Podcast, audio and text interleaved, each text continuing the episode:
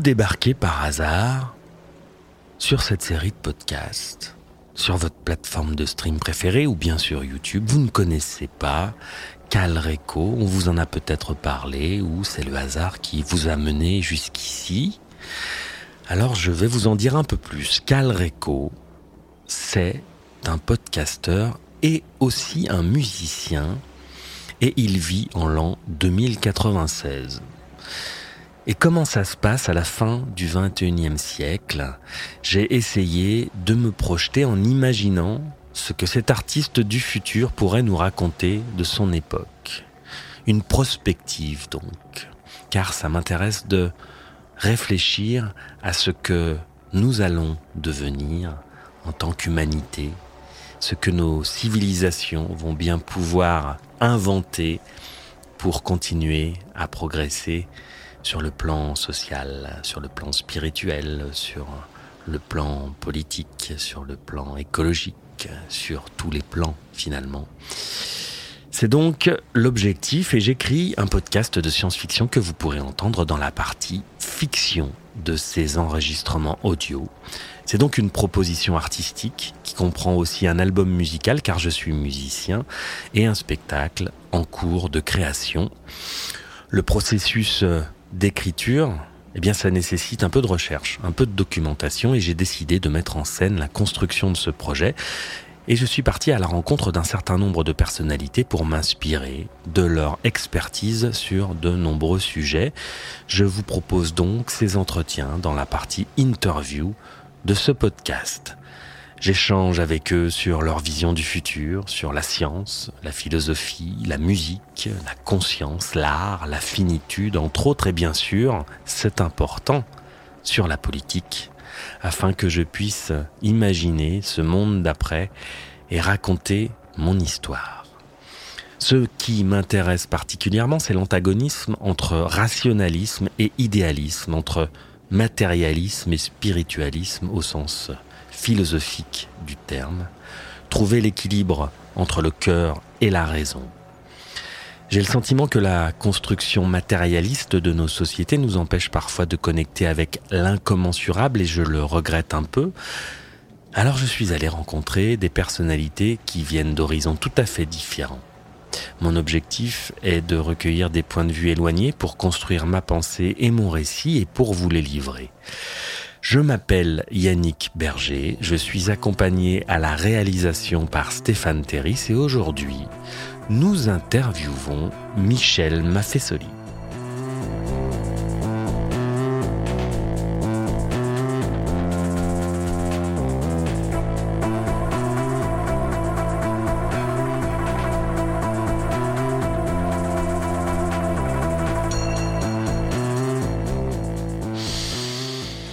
Je suis musicien et auteur, je vous l'ai déjà dit et je le répète souvent parce que j'ai envie qu'on sache que ce podcast s'inscrit dans le cadre d'un projet artistique hétérogène. C'est donc la musique et l'écriture de chansons principalement qui ont occupé l'essentiel de mon temps jusqu'à il y a peu. C'est la musique et l'écriture de chansons qui ont nourri ma vie professionnelle je pourrais même dire ma vie tout court, parce que finalement, j'ai toujours eu du mal à considérer que la musique et la création en général constituaient un métier. Au quotidien, je n'ai jamais euh, vraiment séparé mes occupations artistiques euh, des autres plans de mon existence. J'aime l'interaction que ça produit et je ne cloisonne pas et ça me va très bien. Je vous dis ça parce que finalement, même si j'ai toujours été intéressé par euh, la philosophie, si j'ai toujours eu ces questionnements sur le pourquoi, si j'ai toujours eu besoin de chercher du sens à notre présence ici-bas, cela ne s'inscrivait pas vraiment dans le réel. Je n'avais pas besoin de connaître ma pensée et de l'incarner car euh, je n'imaginais pas avoir besoin de la partager. Chanter, jouer de la musique avec mes amis de Ride the Tiger, écrire des chansons me suffisait amplement. Alors oui, j'étais euh, légèrement au courant des affaires du monde, évidemment j'étais violenté par la brutalité du capitalisme, la prédisposition de l'être humain à la corruption, à la pas du gain, à la domination sur nos congénères et sur le vivant, à la discrimination. J'étais violenté aussi par la facilité que nous avons à casser euh, nos jouets comme des enfants capricieux. Mais je tenais à distance ces considérations de peur d'y plonger et de ne pas pouvoir remonter, certainement. Je préférais euh, imaginer et créer des objets artistiques pluridisciplinaires, c'était plus fun, et je continue d'ailleurs avec Calreco. Mais il y a eu euh, le Covid, ou la Covid, je ne sais jamais comment on dit, peut-être la Covid, on va opter pour le féminin. Donc la Covid est passée par là, et comme beaucoup de gens, je me suis réveillé. Enfin, c'est encore euh, plus sûrement Emmanuel Macron qui m'a réveillé le 12 juillet 2021 avec euh, cette annonce de l'entrée en vigueur d'un pass sanitaire pour euh, le 9 août de la même année. Et là, c'était c'était trop, c'était c'était trop pour moi. Euh, ouais, j'ai un peu honte parce que ma volonté d'engager une réflexion politique et de tenter de la partager est arrivée assez tard finalement. Et je pense que c'est le rôle d'un artiste de s'engager. Mais bon, c'est mon chemin et moi c'est le 12 juillet 2021 euh, que j'ai compris que j'avais besoin euh, d'entrer dans le dur, d'essayer de mieux comprendre les enjeux concrets de nos organisations sociales qui souvent donnent lieu à des orientations et des prises de décision politiques suicidaires. J'avais besoin aussi de lier euh, cette construction de ma pensée politique, sociologique et philosophique à la vision plus idéaliste voire spiritualiste que j'avais développé jusqu'alors, et à cette idée qui ne m'a jamais quitté, nous sommes bien plus qu'un corps. Nos déterminismes ne se limitent pas au seul réel que nous pouvons voir, toucher et sentir, et il y a, bien au-delà de nos sens et de notre compréhension, des phénomènes, des interactions qui nous façonnent et qui nous dépassent. L'incommensurable, L'invisible, le sacré, le sensible font partie de nos vies sans que nous en tenions réellement compte, parfois sans que nous voulions vraiment le voir, et je trouve ça bien dommage. C'est un handicap que l'on pourrait combler, selon moi. Il y a tant de voies explorer, mais notre représentation matérialiste et scientiste du monde nous fait freiner des quatre fers devant l'incommensurable qui fait trembler les rationalistes qui, eux, parfois se transforment en censeurs, voire même en tyrans de la pensée. Et donc, euh, ma tentative de compréhension concrète du monde, dans cette tentative, j'ai lu et écouter des gens qui passaient leur temps à réfléchir sur le monde. Et Michel Maffezoli a été l'un des premiers dont le discours m'a touché parce qu'il évoque ce besoin de sens et de sacré qui est, selon lui, l'un des marqueurs de cette fin d'époque que nous vivons, cette fin de la modernité qui nous emmène on ne sait où. Et qu'il n'a pas peur, lui, dans son analyse du monde, de se frotter au spirituel. C'est pourquoi j'ai voulu le rencontrer et je suis très heureux qu'il ait accepté. Michel Maffezoli est sociologue, professeur émérite à la Sorbonne, membre de l'Institut universitaire de France. Sa fiche Wikipédia le situe dans les penseurs postmodernes et pour une fois je veux bien la croire. Alors comme à notre habitude, on commence doucement avec un D'où parlez-vous? et qu'est-ce qui vous a conduit? À la sociologie, Monsieur Maffezoli.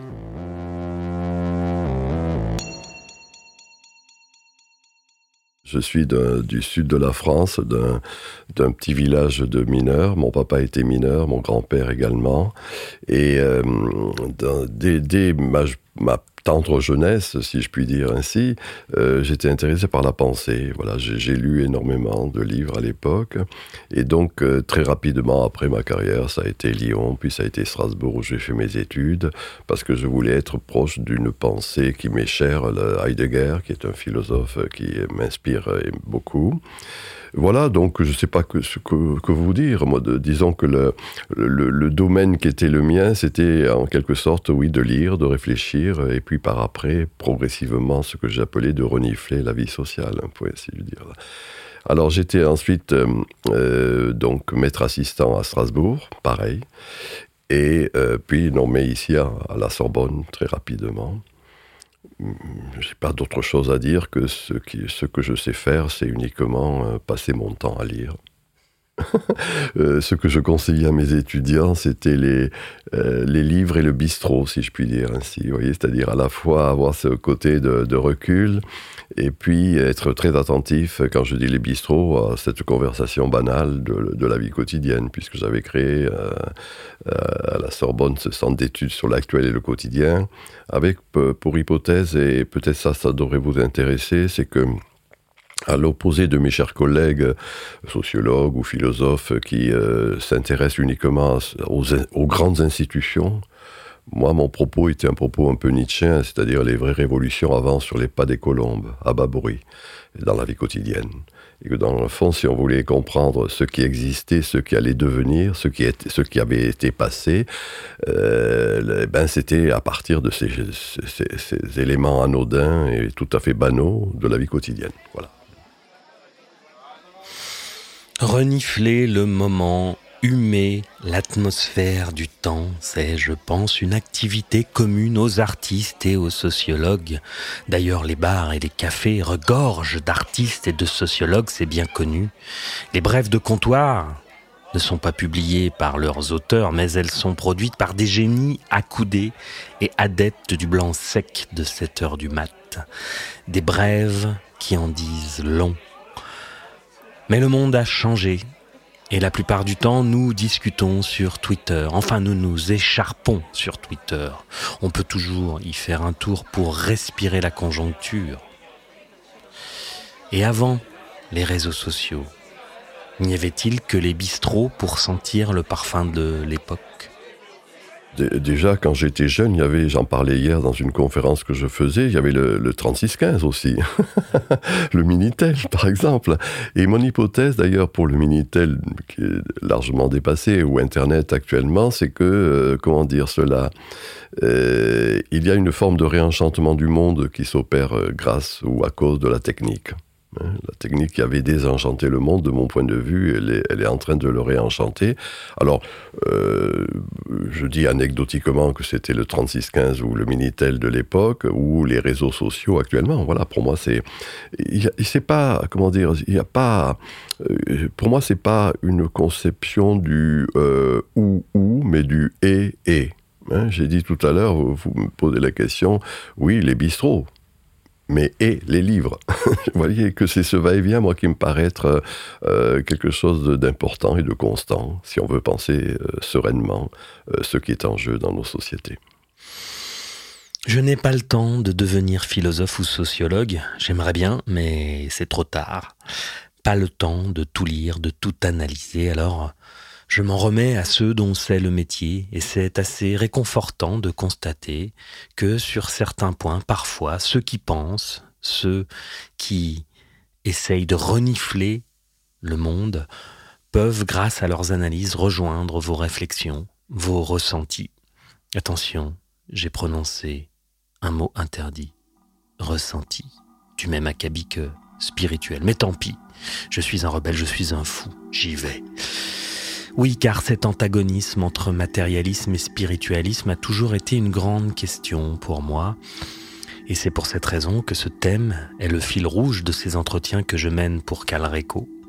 Ce besoin de sens, ce besoin que beaucoup d'entre nous ont de prendre des distances avec un certain rationalisme, ce besoin d'équilibre entre le yin et le yang, bien qu'il ne soit pas taoïste, Michel Maffezoli en parle très bien. Je pense qu'il y a des. Euh, mon hypothèse depuis longtemps, c'est de dire qu'il y a des époques. Hein. Euh, une époque, ça dure quatre siècles, à peu près.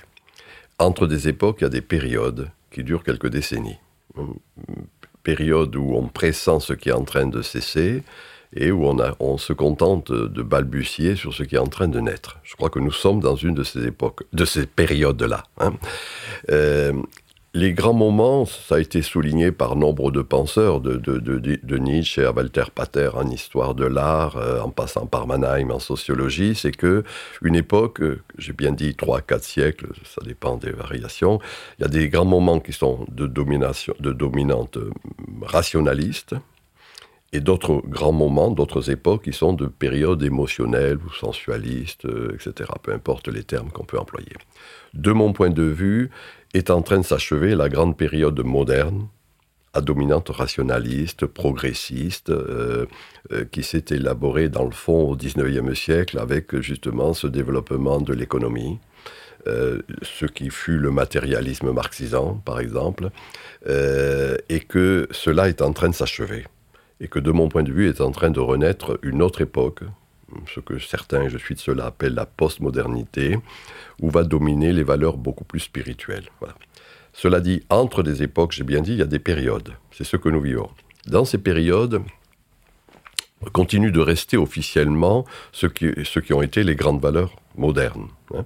Les astrophysiciens nous montrent qu'on voit pendant longtemps la lumière d'une étoile morte. Hein. Bon, le foyer s'en est éteint, on continue à avoir cette lumière. Pour moi, c'est un peu ce qui se passe actuellement, c'est-à-dire que reste dans, ceux qui ont le pouvoir de dire et de faire, les élites, hein, restent encore une fois ces grandes valeurs matérialistes, ces grandes valeurs euh, progressistes, euh, ces grandes valeurs économicistes, et euh, puisque c'est eux qui ont le pouvoir, hein, ça, reste dominant dans les grandes institutions. Alors par contre, ce qui est à l'état naissance, ce que j'appelle moi la société officieuse, hein, ou si je prends l'image de Zimmel, le roi clandestin d'une époque, hein, voilà, là, il y a un grouillement, un fourmillement qui n'est pas institué, mais où ce qui va prévaloir, ce sera plutôt ces valeurs de mon point de vue. Alors, euh, le mot euh, prête toujours à confusion, euh, spirituel, culturel, peu importe. Je dirais se rendre, rendre, attentif au fait qu'on ne peut comprendre le visible qu'à partir de l'invisible. Voilà.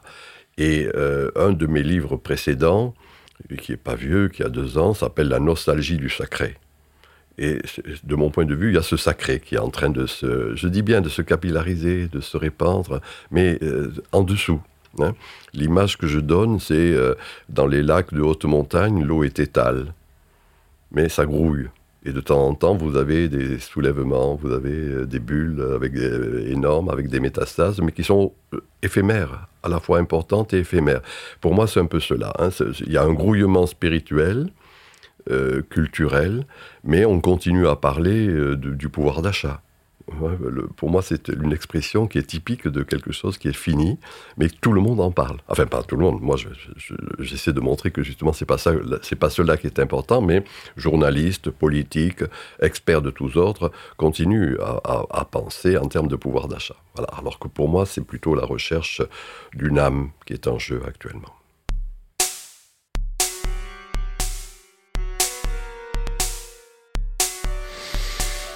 On ne peut comprendre le visible qu'à partir de l'invisible, comme j'aime cette suite de mots.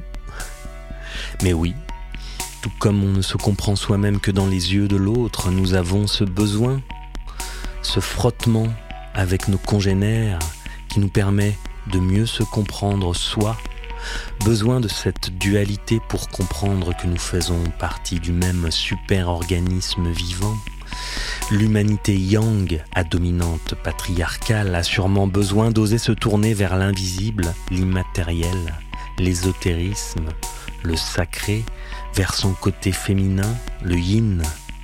On ne pourra pas le faire en rationalisant.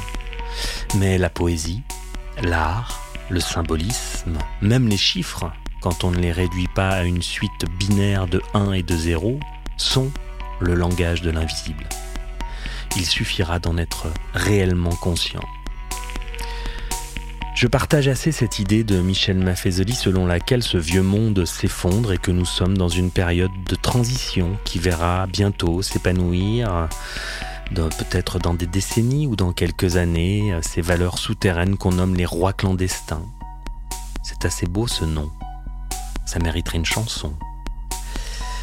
Mais d'aucuns dirait que les dominants qui possèdent les clés du pouvoir ne sont pas prêts à lâcher, qu'ils ont tout pour autonomiser leur pouvoir, que la technologie va leur permettre de tout contrôler et de fait, peut-être sommes-nous rendus dans une sorte d'impasse capitalistico-technologique.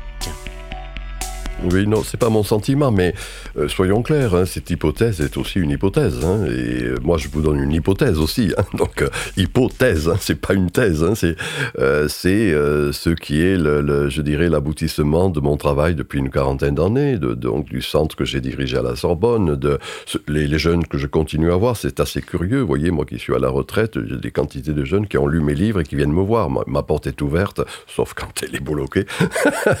mais à part ça, je, les reçois, vous voyez. Alors, euh, comment dire cela? C'est que, euh, encore une fois, hein, je, dis bien cette différence entre l'officiel et l'officieux. Voilà. Euh, comment comprendre ça? Entre des époques, je, vais citer un, auteur qui est peu connu en France, qui s'appelle Sorokin, qui est un sociologue de la culture américain, qui était, il est mort il y a longtemps, et il a un petit mot que j'ai beaucoup utilisé pour ma part, qui est le mot de saturation. Alors, il était spécialiste de la culture, il dit la culture ça marche. Et puis tout d'un coup, ça ne marche plus. Hein, les, valeurs culturelles euh, ne, font plus recette, si je puis dire.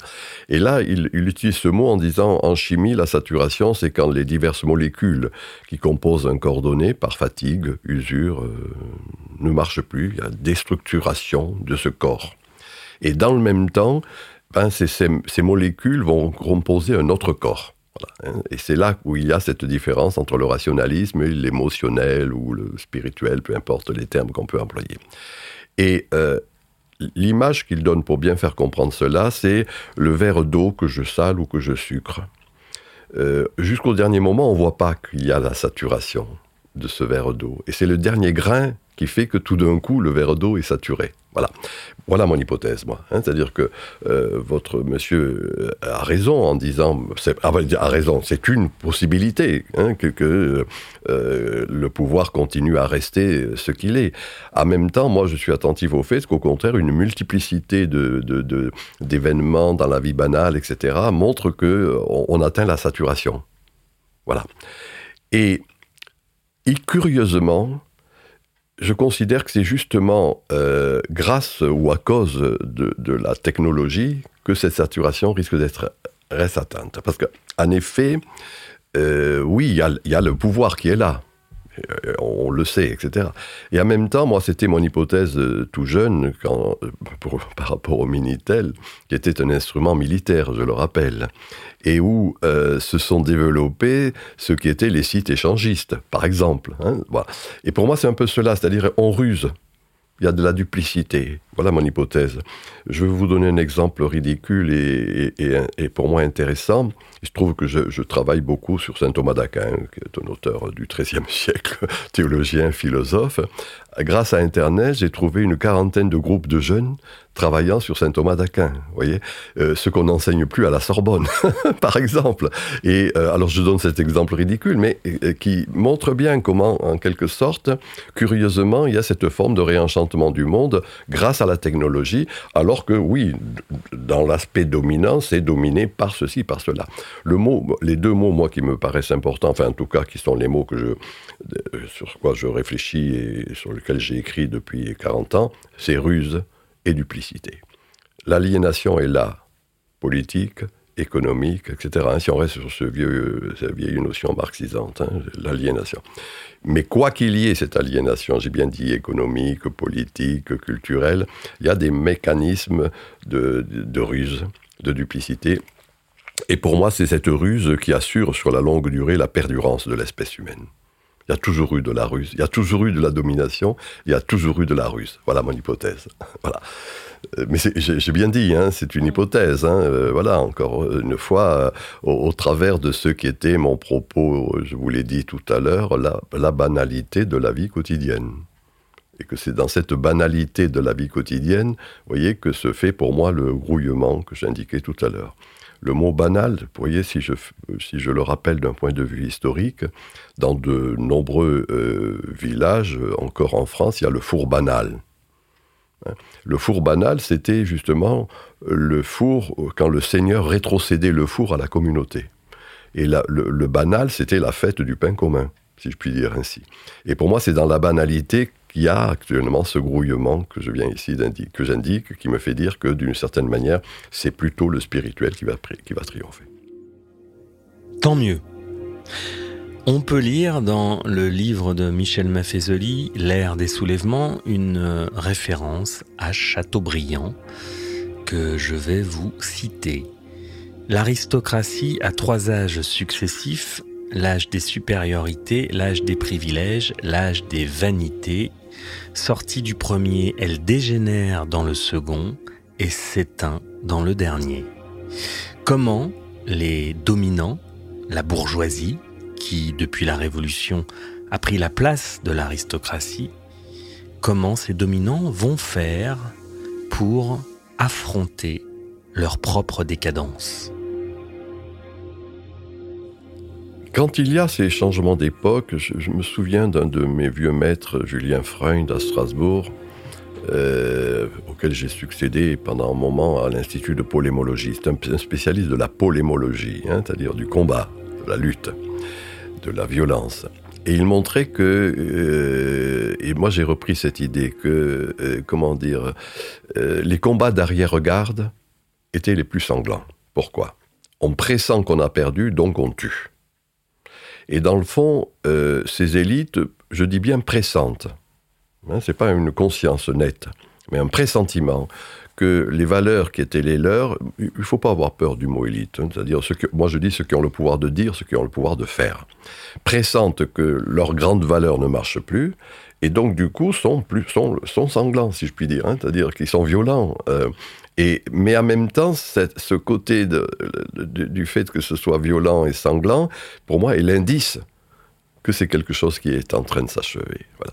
Et c'est ainsi, il se trouve que toujours, euh, euh, ordo ab chaos.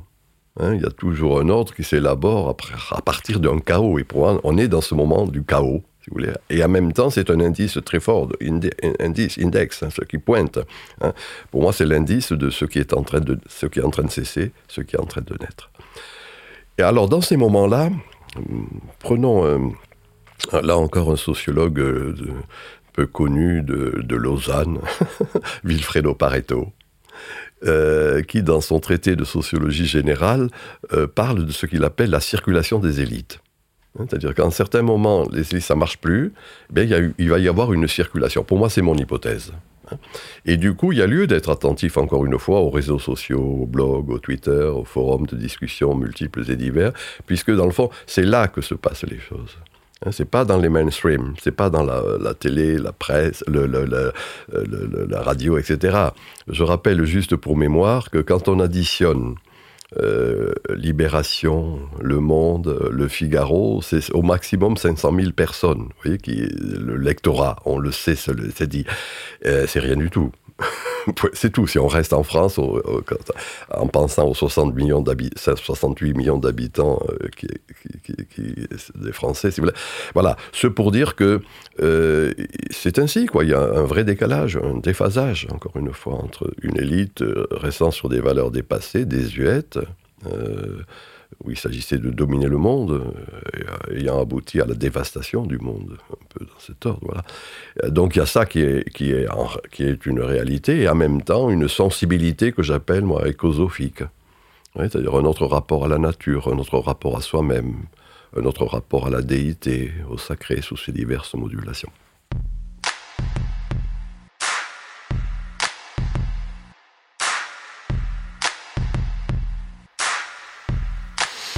Nous avons rencontré Michel Maffezoli juste après Luc Ferry, le même jour. Luc Ferry avec qui nous avions évoqué le transhumanisme soft qu'il appelle de ses voeux. Vous pouvez d'ailleurs écouter cet entretien dans l'épisode 4 de cette série de podcasts. Notre discussion donc avec l'ancien ministre était encore toute fraîche et j'ai voulu rebondir avec notre second invité du jour sur la critique des stoïciens et de Spinoza que Luc Ferry développe allègrement dans l'un de ses derniers livres, La vie heureuse. Je le cite. La vie heureuse, c'est justement de ne pas vivre toujours en accord avec l'univers naturel, c'est être capable de s'en affranchir, voire de le combattre s'il le faut, et ce, dans tous les domaines de la vie humaine, médicale, politique, scientifique. Alors, Je me doutais qu'on n'était pas vraiment au même endroit de la réflexion euh, philosophique euh, et sociologique avec euh, M. Maffezoli, mais je lui ai bien sûr demandé s'il voulait bien commenter.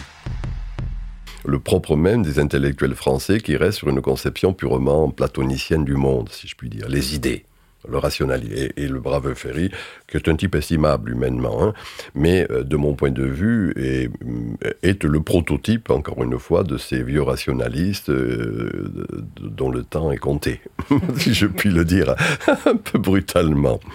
non, moi je considère au contraire qu'on est en train de retrouver l'ordre de la nature, ou la nature des choses. Hein. Euh, je, vous voyez, je fais souvent référence à, cette, philosophe euh, Simone Veil, pour moi la grande, Simone Veil, pas l'autre, euh, dans son livre qui s'appelle L'enracinement. Très beau livre, que, que, personne ne lit plus, et qui montre comment, d'une certaine manière, au-delà des droits de l'homme, qui est le propre même des, rationalistes, hein, et qui veulent, dans le fond, s'abstraire de, la nature, il y a, elle, a elle, elle le met en jeu ce qu'elle appelle des obligations. Hein, non, plus euh, le droit, mais le devoir, si je puis dire. Et de mon point de vue, c'est un peu ce qui est en jeu. Donc voilà ma position à l'encontre de ce que vous venez de me dire du brave Ferry, euh, c'est qu'au contraire, il y a ce que j'appelle, moi, une sensibilité écosophique. Hein. Je fais une distinction entre l'économie qui est dominante, l'écologie, qui est à peu près pour moi la même chose. Hein. Dans le sens étymologique du terme, économie, c'est en grec, c'est nomos, la loi que je donne à la maison, oikos. L'écologie, c'est le savoir que l'on a sur cette maison. Et dans le fond, les, les écologistes sont très proches des économistes. Et par contre, j'ai créé, c'est pas moi qui ai créé, c'est un, néologisme qu'on trouve chez un penseur euh, euh, norvégien, écosophie, hein, la sagesse de la maison commune. Et on est en train de retrouver cette sagesse, de mon point de vue. Hein. Je dis bien sensibilité. Hein, c'est pas, pas, une théorie. Hein, c'est une. Dans mon petit village, je vois dans mon petit village des Cévennes, j'ai compris cette sensibilité par mes voisins qui sont pas du tout comme moi des théoriciens, qui, qui, lisent pas, qui bien sûr n'écrivent pas, etc., mais qui ont un rapport à, leurs plantes, à leurs animaux, aux animaux, euh, à la terre où ils sont, etc. Et c'est ça qui m'amène à parler d'une écosophie, ce que ne comprendra pas un intellectuel parisien fondamentalement. Vous voyez, donc il reste dans le domaine euh, véritablement de la, de la pensée, j'ai dit tout à l'heure, platonicien. L'écosophie, puisque j'ai cité tout à l'heure saint Thomas d'Aquin, c'est cette idée d'Aristote et de saint Thomas d'Aquin. Nihiles in intellectu, quo non fit prius in sensu. Il n'y a rien dans l'intellect qui n'ait d'abord été dans l'essence. Et l'essence, c'est ça, vous c'est-à-dire, euh, encore une fois, oui, être dans un lieu, l'importance de, pour moi, le lieu fait lien, hein, c'est là qu'il y a véritablement une liaison, une reliance qui se fait au travers. On est en train de redécouvrir la nature, non pas une nature que je vais dominer, puisque c'était ça la grande idée cartésienne, hein, l'homme comme maître et possesseur de la nature, euh, et que cette domination a abouti à une dévastation. Voilà. vous voyez, j'ai rangé ce matin, tout à l'heure, un livre de, Heidegger qui est sur la dévastation, justement. Et c'est de lui que je prends cette idée. Hein. La domination a abouti à la dévastation du monde. Et les saccages écologiques en sont l'expression contemporaine. Donc voilà, ma position, hein, elle est opposée je connais pas le livre de Ferry et j'aime pas parler de ce que je que je connais pas que j'ai pas lu, mais ce que je pressens de lui, ce que je sais quand on l'écoute parler, c'est qu'il reste encore une fois dans cette grande idée un peu domination, etc.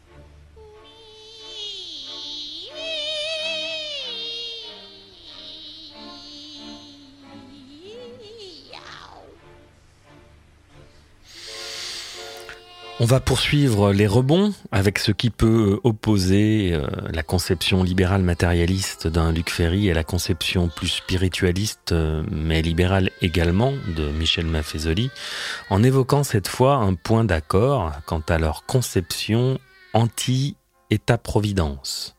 Mais pas pour les mêmes raisons. L'État-providence qui peut être vu par l'un comme tout à fait antinaturel, avec cette idée que l'homme est un loup pour l'homme et que c'est la loi de la jungle qui prévaut. Bon, je caricature un, poil. Et puis l'autre, pour qui l'État-providence et la morale publique ont fait leur temps, ce qui ne signifie pas la fin des valeurs communes, mais un bien commun défini situation par situation dans laquelle le lieu fait lien. Alors, euh, franchement, je n'ai pas assez poussé, je n'ai pas assez creusé. Ma réflexion euh, personnelle euh, sur le sujet est un peu limitée pour que je puisse donner mon avis. Et d'ailleurs, on s'en fout. Hein. C'est pas, euh, c'est pas l'idée. En tout cas, ça n'est pas que l'idée de donner mon avis. Je suis là vraiment pour justement construire ma pensée. Et ça me pose vraiment question. Et je vais vraiment devoir creuser. Je crois que dans toute société progressiste, résiliente, avec de vraies valeurs sociales dans lesquelles les uns prennent soin des autres, eh bien, euh, le bien commun est une notion fondamentale. Alors, est-ce que ça doit passer par l'État-providence euh, tel qu'on le conçoit dans les manuels d'éco Je ne sais pas. Euh, eh bien, on va, on va demander à Michel Maffezoli.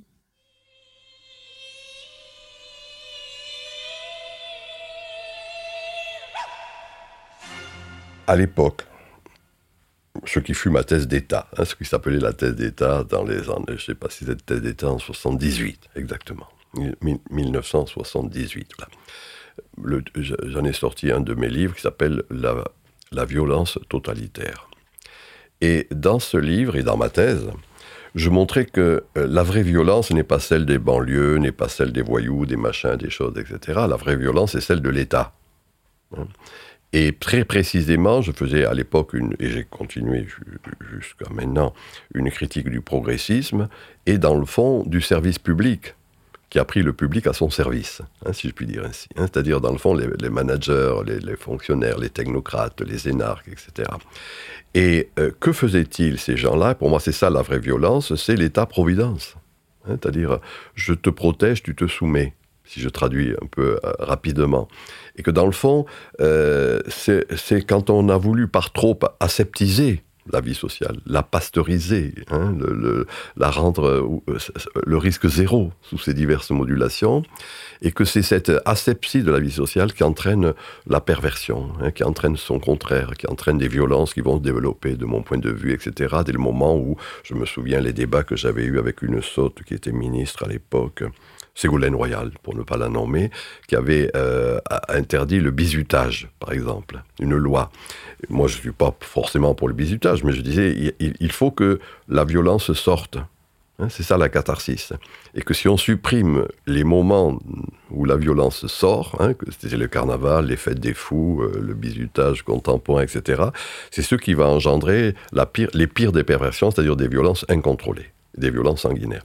Alors voilà, moi je considère que l'État-providence est la pire des choses, si je puis dire ainsi. Hein. C'est-à-dire, euh, d'une certaine manière, ça, ça, ça, donne le bien verticalement et d'une manière mécanique, alors qu'il euh, y a des solidarités de base, vous voyez, au niveau de l'horizontalité du monde, tout simplement, et que c'est cela qui est la vraie vie organique, solidarité organique à l'opposé d'une solidarité mécanique. Voilà ce que je développais dans mon livre La violence totalitaire. Euh, oui, juste un mot, puisque mon, livre est, très connu, mon livre sur le temps des tribus, qui est paru en 88. Je montrais la chose suivante. Euh, c'était une métaphore, les tribus. Hein, c'est-à-dire que quand les ethnologues nous parlent des tribus, c'est sur la longue durée. Mais ce qu'ils montrent, c'est que dans les jungles stricto sensu, la tribu, c'est pour serrer les coudes. Hein, adversité animalière, euh, végétale, d'autres tribus, etc. Bien. Et je reprenais cette idée en disant dans les jungles de pierre que sont nos mégapoles contemporaines, la tribu, c'est aussi pour serrer les coudes. Hein, et qu'Internet aidant, ben voilà, les tribus sexuelles, religieuses, musicales, sportives, peu importe en la matière, hein, partage d'un goût, c'était aussi une manière de ce que j'appelle la solidarité organique. Hein, non pas celle qui est imposée, mais celle qui va se créer comme ça naturellement hein, à quelques-uns. Et, c'est intéressant de voir que ces mots reviennent euh, grâce justement à Internet, solidarité, partage, échange, vous voyez, des vieux mots ringards, si je puis le dire ainsi, et que ce sont ces mots-là qui reviennent actuellement et qui traduisent pour moi cette solidarité organique qui me paraît être le propre même de la vie quotidienne.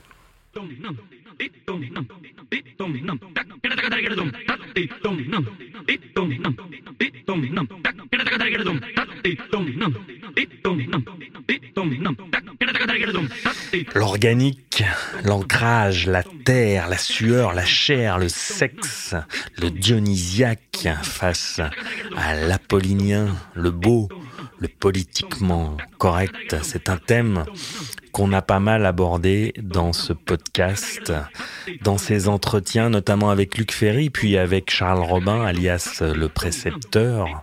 Vous pouvez donc retrouver ces épisodes sur la chaîne YouTube et puis bien sûr sur toutes les plateformes de streaming. Et il se trouve que c'est un prétexte à métaphore cher à Michel Maffezoli. Alors bien sûr, je ne me suis pas privé de le lancer sur le sujet. Non, mais c'est une métaphore, hein, c'est-à-dire, je reprends cette idée de Nietzsche hein, dans la naissance de la tragédie, euh, où il fait une opposition entre Apollon, qui est un dieu ouranien, c'est-à-dire du ciel, c'est-à-dire purement des idées, à l'opposé, Dionysos est un lieu que l'on appelle chtonien, c'est-à-dire chtonos c'est la terre. Hein. le, mot français que nous connaissons, autochtone, hein, ça veut dire on est de cette terre-ci, on, on l'oublie, mais. Et Dionysos était une divinité arbustive, une divinité enracinée. Et euh, c'était l'oxymore, moi, que j'ai utilisé en réfléchissant beaucoup sur ce mythe dionysiaque, l'enracinement dynamique. Hein, c'est-à-dire comment la plante humaine, tout d'un coup, se souvient que comme toute plante, elle a besoin de racines pour croître, si je puis le dire ainsi, simplement. Voilà, voilà la différence. Euh, alors Apollon, Prométhée, peu importe en la matière, voyez, c'est-à-dire c'est euh, c'est pas c'est des métaphores pour rendre attentif au fait que ce qui est prévalent, c'est uniquement Prométhée l'économie, euh, Apollon la pure pensée. Hein. Alors que Dionysos, c'est euh, ce que j'ai appelé, moi, la raison sensible. Ce que je disais tout à l'heure en citant saint Thomas d'Aquin. Hein, euh, raison sensible, c'est-à-dire ne pas nier cette capacité qui est la nôtre de la rationalité, mais en même temps la compléter, si je puis dire, au travers des sens sous leurs diverses modulations. Alors il se trouve, je vais vous raconter une histoire puisque vous m'embêtez là-dessus, qui est pour moi la, belle histoire de Dionysos justement. Hein. La cité de Thèbes est prototype de la fondation de la cité, fondée par Cadmos, qui est un personnage mythique et qui a deux petits-fils. Et euh, le mythe commence à ce que euh, Cadmos laisse la gestion de la cité à un de ses petits-fils qui est Penthé. Penté, dans le fond, c'est le technocrate du moment, l'énarque, le sage gestionnaire. Et le mythe commence par le fait que, justement, grâce ou à cause de cet état-providence que met en, place Penté, la, ville euh, rachète le fait de ne plus mourir de faim par celui de mourir d'ennui. Voilà, on s'emmerde tout simplement. Hein. Et le mythe commence comme ça. Et c'est à ce moment-là que les femmes conduites par Agavée, curieusement qui est la mère de Penté, vont chercher le second petit-fils de Cadmos, qui est Dionysos. Et Dionysos, c'est un métèque, hein. il est en Thessalie, c'est-à-dire de l'autre côté de la mer Égée. Il n'est pas, pas grec, si puis dire. C'est ce qui est là, Antalaya, actuellement d'ailleurs. Euh, c'est un. Euh, c'est une un oui, c'est aussi un ambivalent sexuel. Hein. il est bifronce, hein. il a le côté euh, le grand gaillard barbu et l'autre côté les faibles androgynes, si je puis dire. Et troisièmement, c'est un dieu octonien, enraciné, on dirait écosophique, si je reprends mon néologisme. Les femmes introduisent Dionysos dans la cité, ce sont les fameuses bacchanales, les Dionysies. Le sang coule à minima, Pinté est tué, et la cité retrouve son âme. Voilà, voilà mon hypothèse, moi. C'est-à-dire qu'il est des moments où prédomine la version euh, purement rationaliste, étatiste, euh, de, disons, d'Apollon ou de Prométhée, et il est d'autres moments où l'effervescence amène au contraire euh, un débridement, un débridement euh, contrôlé. Hein. J'ai bien dit, le sang coule à minima. Penté tu es uniquement, c'est la catharsis hein, dans la vieille tradition grecque. Voilà mon hypothèse. Voilà, c'est ça Dionysos, d'une certaine manière. Et pour revenir sur ce qu'on dit depuis tout à l'heure, pour moi, c'est Dionysos qui va triompher.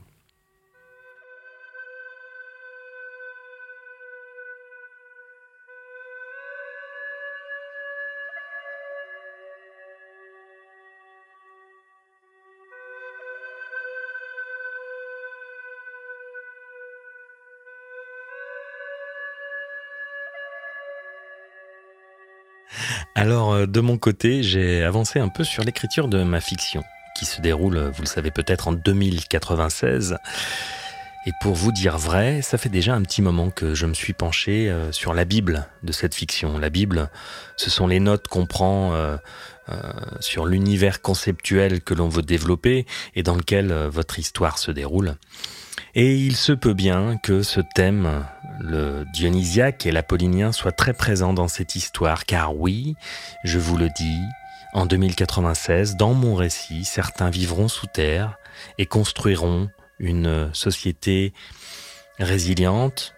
Alors on va pas parler d'utopie, on va parler euh, d'une société euh, qui se donne les moyens euh, de la bienveillance. Et puis d'autres construiront des vaisseaux mondes pour s'envoler dans les airs et coloniser d'autres planètes. Dionysos et Apollon sont partout. Voilà, disons que, euh, vous voyez, euh, je vais vous dire quand même, le titre de mon livre sur Dionysos s'appelle L'ombre de Dionysos. Hein, c'est ça le titre euh, Et le sous-titre, c'est Contribution à une sociologie de l'orgie. Mais l'ombre, c'est-à-dire que pour moi, un homme sans ombre n'existe pas. Une société sans ombre n'existe pas. Et donc il y a toujours cet équilibre à garder, vous voyez, entre cette dimension d'enracinement, hein, si on reprend le, vieux mot classique, euh, et puis, et puis des, formes de lumière. Moi je ne suis pas contre les lumières, je dis uniquement la philosophie des lumières devient clignotante actuellement. Voilà. Et donc il y a lieu de, de restaurer et de repenser que, encore une fois, l'ombre est nécessaire. Je suis un méditerranéen. L'ombre est nécessaire, lumière et ombre sont les deux faces d'une même pièce. Nous évoquions l'apollinien et le politiquement correct tout à l'heure, et à ce titre, il semble qu'il soit de plus en plus difficile d'exprimer des avis critiques au sujet d'un certain nombre de questions sensibles. On ressent un resserrement autoritaire, notamment en ce qui concerne la liberté d'expression, alors Serait-ce le dernier barou d'honneur de ceux qui ont le pouvoir de dire et de faire?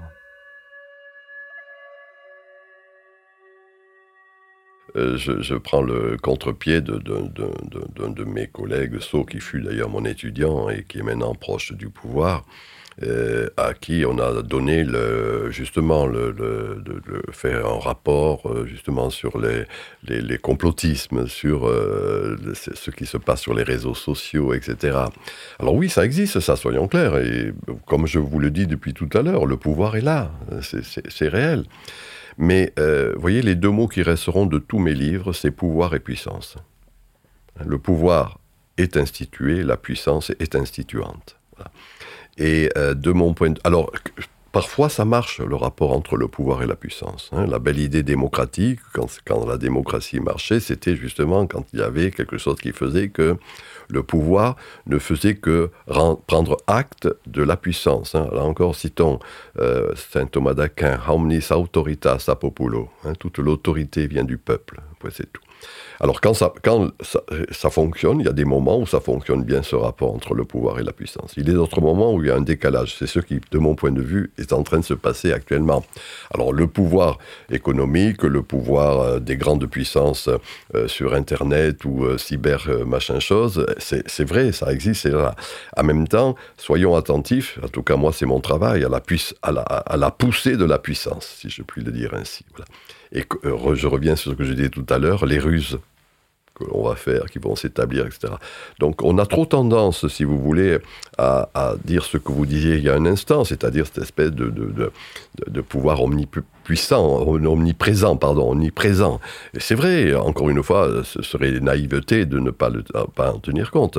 En même temps, je considère qu'on n'est pas assez attentif justement à, ce fameux roi clandestin. Pour moi, ce que j'appelle cette puissance euh, dont, euh, qui émerge, c'est ça pour moi les soulèvements. Hein. Alors ça peut être les gilets jaunes, ça peut être les convois de la liberté. C'est par exemple ce qu'aucune presse n'en parle, euh, c'est les, milliers de jeunes qui se réunissent chaque fin de semaine pour faire des, rave parties, des technivals, des machins, des choses, etc. Où c'est l'antinomie de ce qui est opposé, de ce qui est proposé, c'est-à-dire pas de masque, pas de gestes barrières, on se touche, c'est l'orgie dans le sens euh, étymologique du terme, partage des sentiments, des amours, des passions, etc.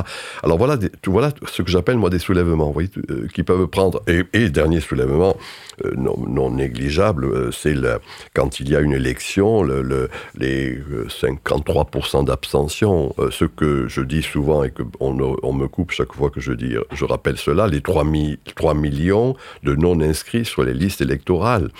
quand on additionne l'abstention, les non-inscrits, les votes blancs, les, notes nuls, les votes nuls, un élu, quel qu'il soit, du président au député, représente 10% de la population, c'est plus de la représentation politique. Voilà un soulèvement aussi, vous voyez, donc euh, ça peut prendre des formes euh, exacerbées, des formes douces, des formes musicales, enfin peu importe. Et donc c'est ce à quoi il me semble qu'il faut être attentif. Voilà, c'est mon dada. Hein, Nous avons réalisé cet entretien chez Michel Maffezoli dans son espace de travail et immédiatement, quand je suis entré, mon regard s'est porté vers un objet posé sur son bureau face à lui et il s'agissait d'un crâne, un crâne humain, un vrai, je crois. N'oublie jamais que tu vas mourir, certains le tatouent sur leurs bras. Chez Michel Maffezoli, il était exposé devant lui, la finitude, une question récurrente dans Calreco. Oui, moi, mon hypothèse, je le développe dans nombre de mes livres, c'est que je dis la peur de mourir n'empêche pas de mourir, mais empêche de vivre. Hein, tout simplement en rappelant qu'il y a un rapport étroit entre la finitude, l'acceptation de cette finitude, et que c'est quand il y a cette acceptation, là je suis heideggerien, hein, toute, vers la mort, hein, qui est notre propre, notre, notre, euh, je dirais, notre caractéristique essentielle, voilà. Et que les sociétés équilibrées ont en quelque sorte réussi à homéopathiser la mort, ou à la ritualiser, la finitude ou la mort, peu importe, le fait qu'il y ait un achèvement. Euh, alors, je, cite dans la tradition catholique qui m'est chère, le, catholicisme traditionnel, hein, pas le catholicisme euh, conciliaire, euh, qui, de mon point de vue, a contribué au désenchantement du monde des églises, hein, qui fait que les, gens, dans les églises, maintenant, c'est 50 nuances de gris, si je puis dire. Il n'y a que des par contre, les jeunes, ils vont dans les églises traditionnalistes. Alors, qu'est-ce qui se passe dans ce catholicisme traditionnel? C'était Notre-Dame de la Bonne Mort. Dans, ma jeunesse, il y avait des statues de Notre-Dame de la Bonne Mort, celui à celle auquel je fais référence à Saint-Hilaire de Poitiers, euh, où la Vierge euh, montre de son doigt la terre et l'enfant Jésus montre de son doigt le ciel voilà ce rapport qui existe dans le fond entre la mort et la vie, je puis dire. Et Notre-Dame du bien mourir dans l'abbaye de Fongombo, enfin peu importe. Disons que euh, euh, dans la tradition, oublions euh, la tradition simplement catholique, mais dans la tradition qu'on voit chez les stoïciens déjà, d'une certaine manière, hein, il y a ce que j'ai appelé moi cette homéopathisation, hein, ritualisation et que les sociétés équilibrées ont toujours trouvé des moyens, encore une fois, de, ritualiser hein, cette finitude qui est là. Alors que ce qui s'est passé dans les deux ans qui viennent de s'écouler, par exemple, mais qui n'est que la suite de ce que j'appelais la violence totalitaire, hein, c'est-à-dire l'asepsie de la vie sociale, en quelque sorte. Dans cette perspective-là, ben, il y avait la dénégation de la finitude. Hein, euh, la grande idée est une idée hegeliano-marxiste, qui, est au pouvoir actuellement, c'est Aufhebung, le dépassement. Un dépassement euh, de la finitude, dépassement du dysfonctionnement, dépassement de la maladie, dépassement de la mort, c'est le transhumanisme qui en est l'expression achevée. Mais fondamentalement, c'est cette idée de dépasser, Aufhebung. Hein, qui était la grande idée. On s'en rend pas compte, mais c'est la dialectique thèse, antithèse, synthèse. On va arriver à une synthèse en dépassant euh, ce qui là euh, ne permet pas le, bon fonctionnement, etc. Et, ça, c'est une conception dramatique du monde. Drao, Dramein, on va dépasser, on a une solution. Alors que moi, ce qui me paraît en jeu dans la finitude, dans l'acceptation de la finitude, c'est une conception tragique de l'existence. Hein, le tragique qui va d'ailleurs de pair très souvent avec la jubilation, eh bien c'est le fait de reconnaître qu'il y a de la finitude et qu'on on se dépatouille hum, par rapport à ça. On arrive à trouver des manières, encore une fois, dans le sens simple du terme, catharsis, de s'en purger, hein, de, de, trouver des moyens de le faire sortir. Voilà un peu, en gros, ce que je peux dire là-dessus.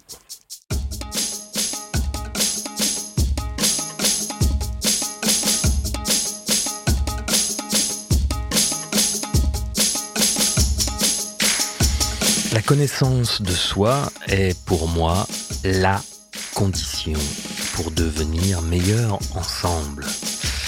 C'est en prenant le chemin du connais-toi toi-même qu'on peut progresser individuellement et collectivement. La connaissance des livres, c'est important, mais la connaissance intérieure tout autant. Alors, j'ai posé la question. Non, vous voyez, je, pense, comment, ça serait aussi un, long développement, mais je pense qu'on est en train de passer de l'ère du jeu à l'ère du nous.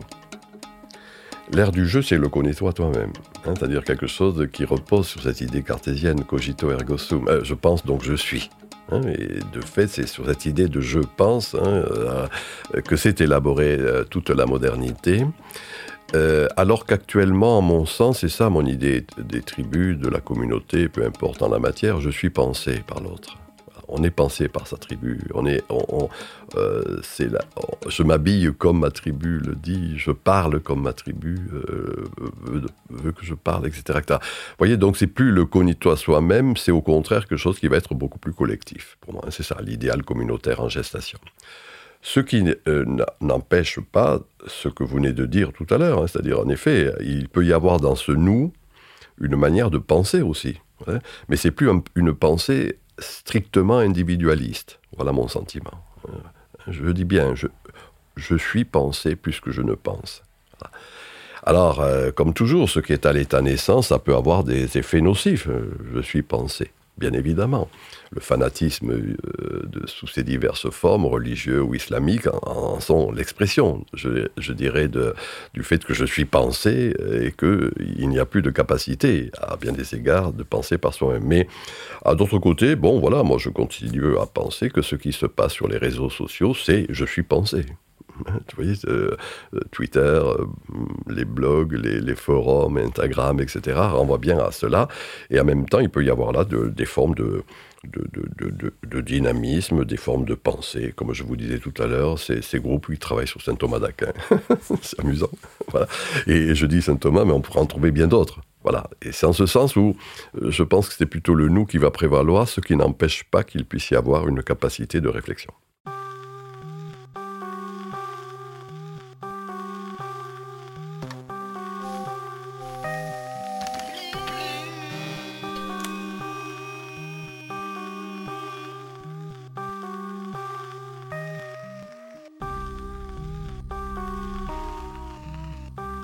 C'est assez fréquent qu'on associe la connaissance de soi avec une certaine forme d'individualisme.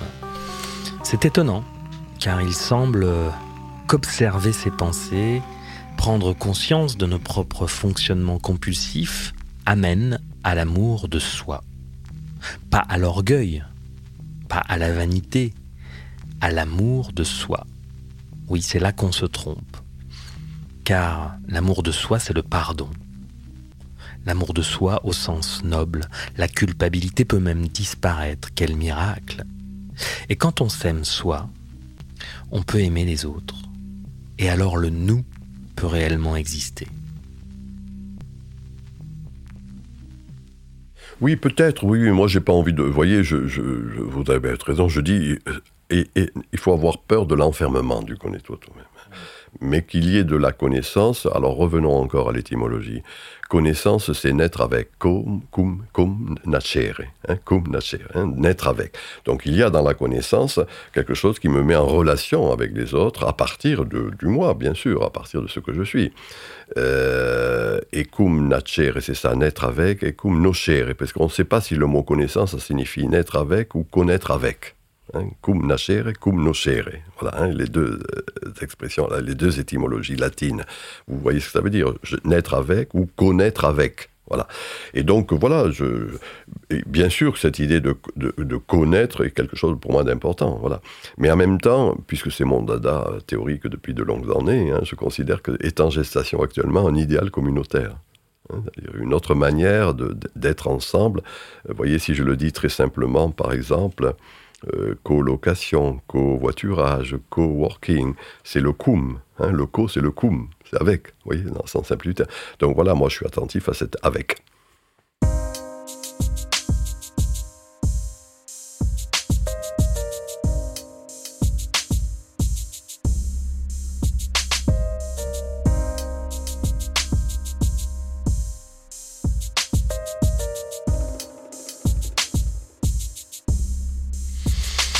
Et le serrurier arriva.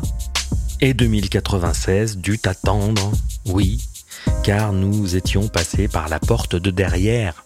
La porte d'entrée de notre hôte était bloquée et le serrurier s'est pointé au moment de la question rituelle 2096. Alors exceptionnellement, on se passera de prospective, j'en suis navré. J'espère néanmoins que cet entretien vous a plu. Nous remercions Michel Maffezoli pour l'accueil et pour l'échange. Et je vais continuer ma quête de connaissances en allant visiter ces gens qui pensent parce que c'est passionnant. Nous avons choisi de ne pas monétiser Calreco sur les plateformes. La publicité, ça n'aurait pas vraiment de sens. Nos seules sources de revenus sont donc vos dons. Si vous avez aimé et que vous voulez faire un pas de plus avec nous, rejoignez-nous sur Patreon pour du contenu supplémentaire et inédit. Le lien est dans la description. Vous pouvez aussi nous soutenir via PayPal et bien sûr ce qui nous aide beaucoup ce sont vos partages, vos commentaires, vos likes sur YouTube, TikTok et Insta où vous pouvez nous rejoindre. Je vous dis donc à très bientôt et d'ici là, respire, prends le temps et surtout, n'oublie jamais que tu vas mourir.